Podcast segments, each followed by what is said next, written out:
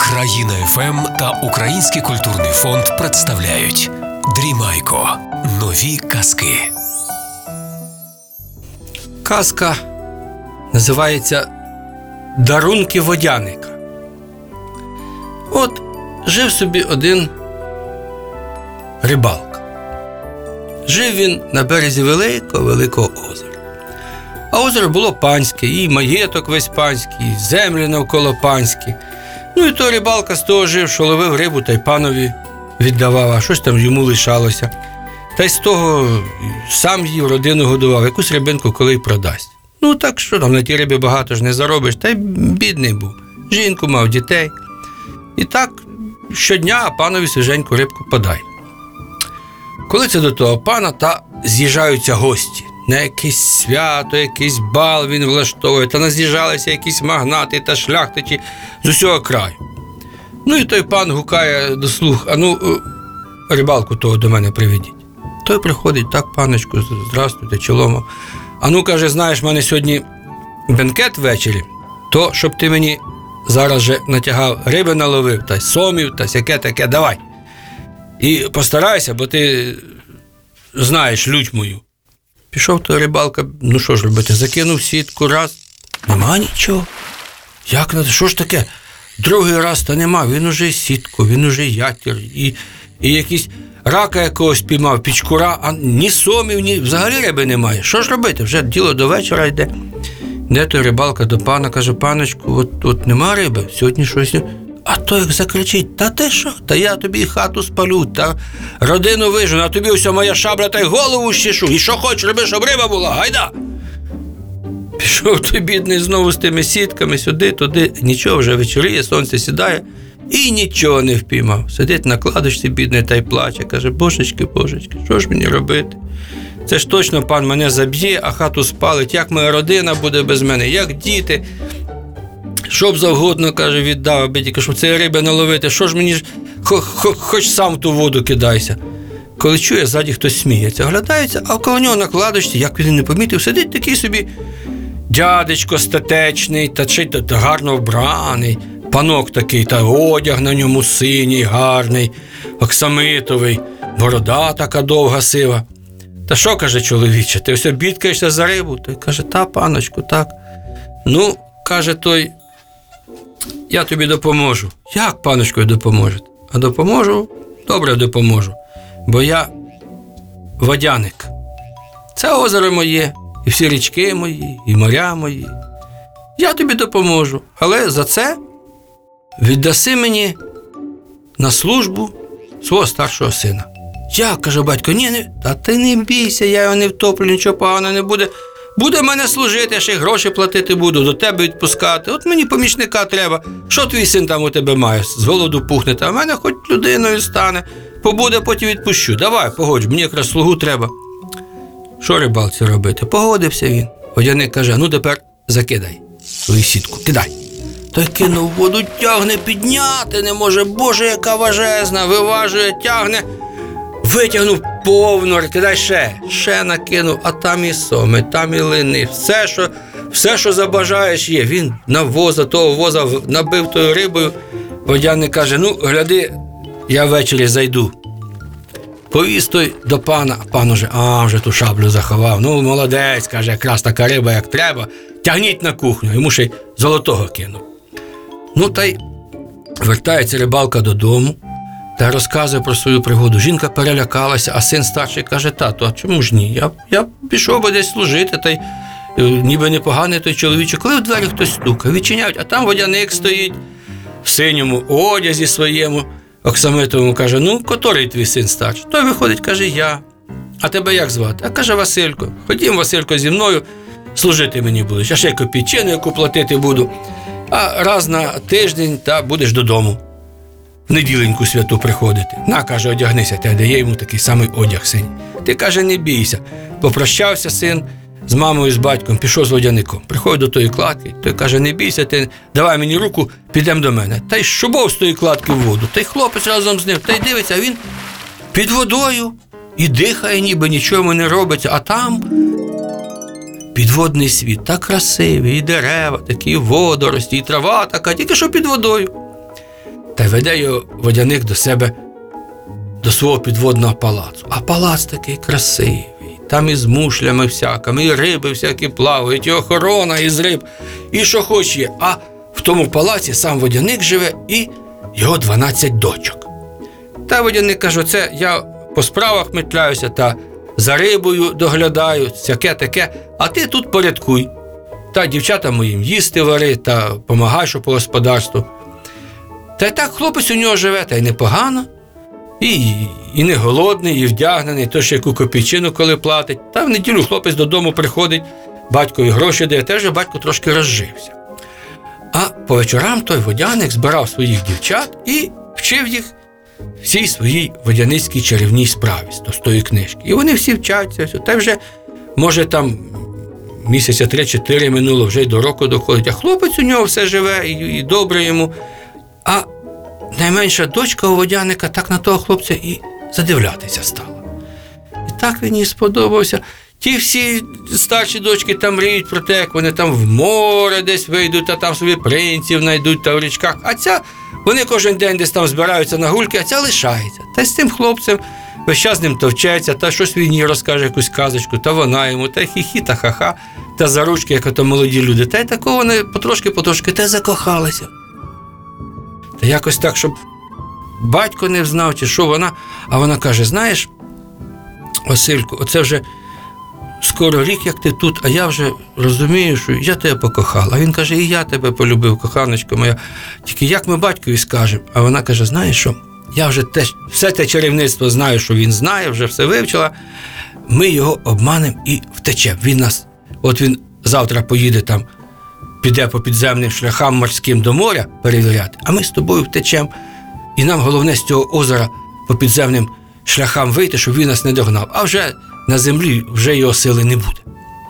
Та й домовилися, та й вона каже: візьми, е, вколи пальця, і я вколю, та й краплинки крові залишимо в цій кімнаті.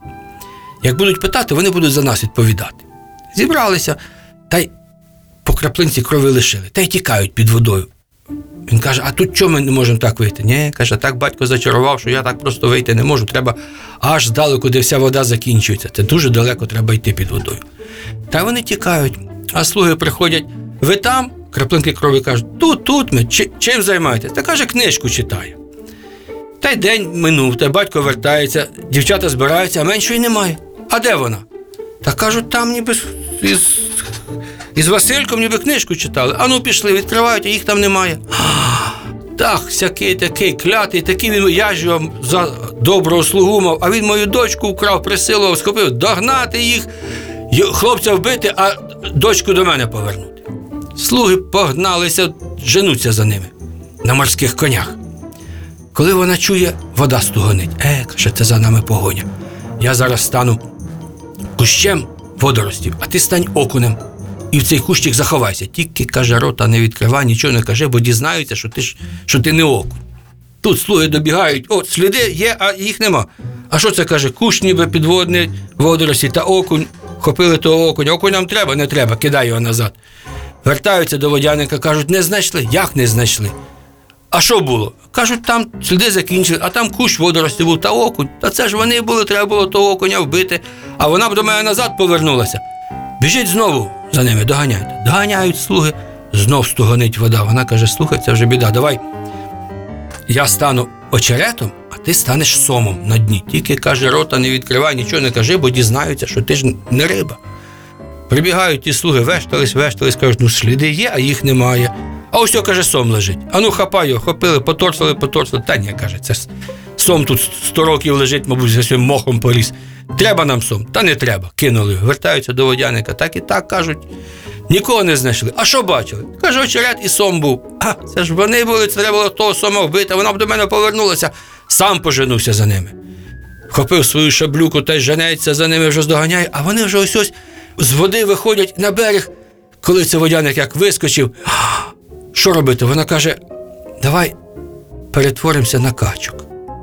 І він і вона однакові качечки стали, плавають перед ним. Хотів він робнути, а потім дивиться. Я ж не можу розрізнити, де моя дочка, де цей хлопець. Е, каже, мабуть, таки не вкрав він її, а люблять один одного, раз однаковими стали, що вона його затуляє, а він її. Е, каже, дітки мої, обертайтесь назад на людей. Стала дівчина, хлопець перед ними. Він каже, що моє батьківське серце скаже. Видно, доля така, не буде тобі доця поперек ставати. Любиш хлопця, вона каже, люблю, а ти її, і я її люблю. Ну то от вам моє батьківське благословіння, одружуйтесь. І нате ж вам від мене два перстенька обручки із дорогоцінного каменя підводного. Оце як будете ці обручки мати при собі, то будете любити один одного і пам'ятати все життя. Ну, бувайте здорові, одружуйтесь, та коли-неколи до мене в гості в воду заходьте. А ти, сину, мій пам'ятай, що завжди вода тобі на допомозі стане. Та пірнув воду. Зрадів, хлопець, дівчину взяли за ручки та пішли додому до батька. Поки добиралися, вже довго часу минуло. Приходять, а батько мати така втішена, батько радий. Уже каже, таке в мене яке щастя, риба весь час ловиться, я грошей багато заробляю, вже й, і, і добре. А це що за дівчина? А це каже, кохана моя, будемо дружуватись, ну будемо готувати весілля. Уже й людей наскликали, гостей. Коли це від пана слуги приїжджають та кажуть, так і так, король війну оголосив і маємо твого сина взяти до війська. Так ось яке весілля каже до війська. Хоч не хоч пан то пам'ятає, все те діло. Та й забрав того хлопця до війська. А попрощалися, а він каже: я ось, щоб не забути тебе, перстеньочок зав'яжу на мотузочок на шию, та й до тебе повернуся. Ти ж мене чекай, вірно. Та й взяли до війська його, а він як на те воювати, та самий кращий вояк. А якщо десь поблизу вода, то краще його нема. Як в воду залізе, мокрий, та його ні куля, ні шабля не бере. А він всіх ворогів лушпарить. Так взяли його навіть до гвардії, до охорони королівської. Коли це як на те, переїжджали якусь річку в брід, а тут як вискочили вороги з списами та з мечами та накинулись на них, а хлопець всіх поклали, один хлопець короля захищає. А саме більше богатир несеться та з мечем великим та хотів короля рубанути, а хлопець затулив його. Та той рубанув, тільки шворочку перерубав. А той перстень зірвався і в воду впав. А хлопець того, того ворога раз та й забив. Та й король бачить, каже, що ти, ти мене оборонив, ти найкращий мій воїн. А як той перстень упав, то хлопець про дівчину зразу забув. І король каже: Я тебе нагороджую, я тебе зроблю шляхтичем і віддам за тебе свою дочку. Будеш замість мене потім королем. Та всім приклад показує, який хоробрий воїн у нього. Та й у короля в палаці вже готується весілля. Так і гості поз'їжджалися, та всякі пани, шляхта. А король тішиться, що дочка заміж за такого славного воїна виходить.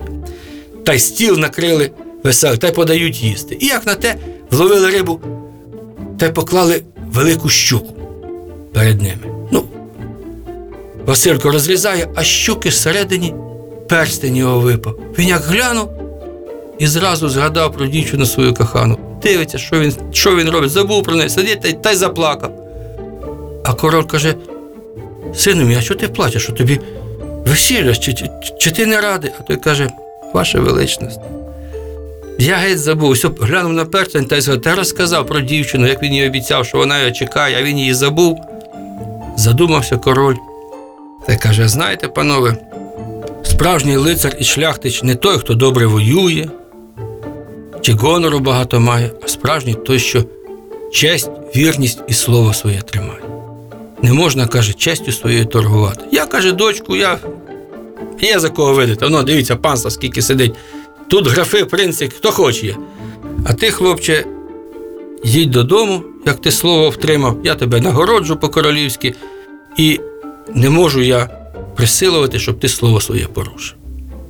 Подякував, хлопець склонився, королю поїхав додому. А там дівчина вже зачекалася, побачила, кинулась йому на шию, обвінчалась, вони перстеньки одягли й живуть щасливо. Іноді до водяника в гості ходять, а іноді просто подорожують, коли на яку річку бачать, та й заскакують і сили набираються. Ото вам казочка, щоб ви зрозуміли, що саме головне честь мати свою, честю не торгувати, слово тримати. Тоді і вам щастя буде, і кохання з'явиться, і достаток, і багатство. Бо козацька потилиця нікому не хилиться. А слово шляхетське, слово українське, слово козацьке найбільша цінність. Ото вам казочка, а мені бублички в'язочка.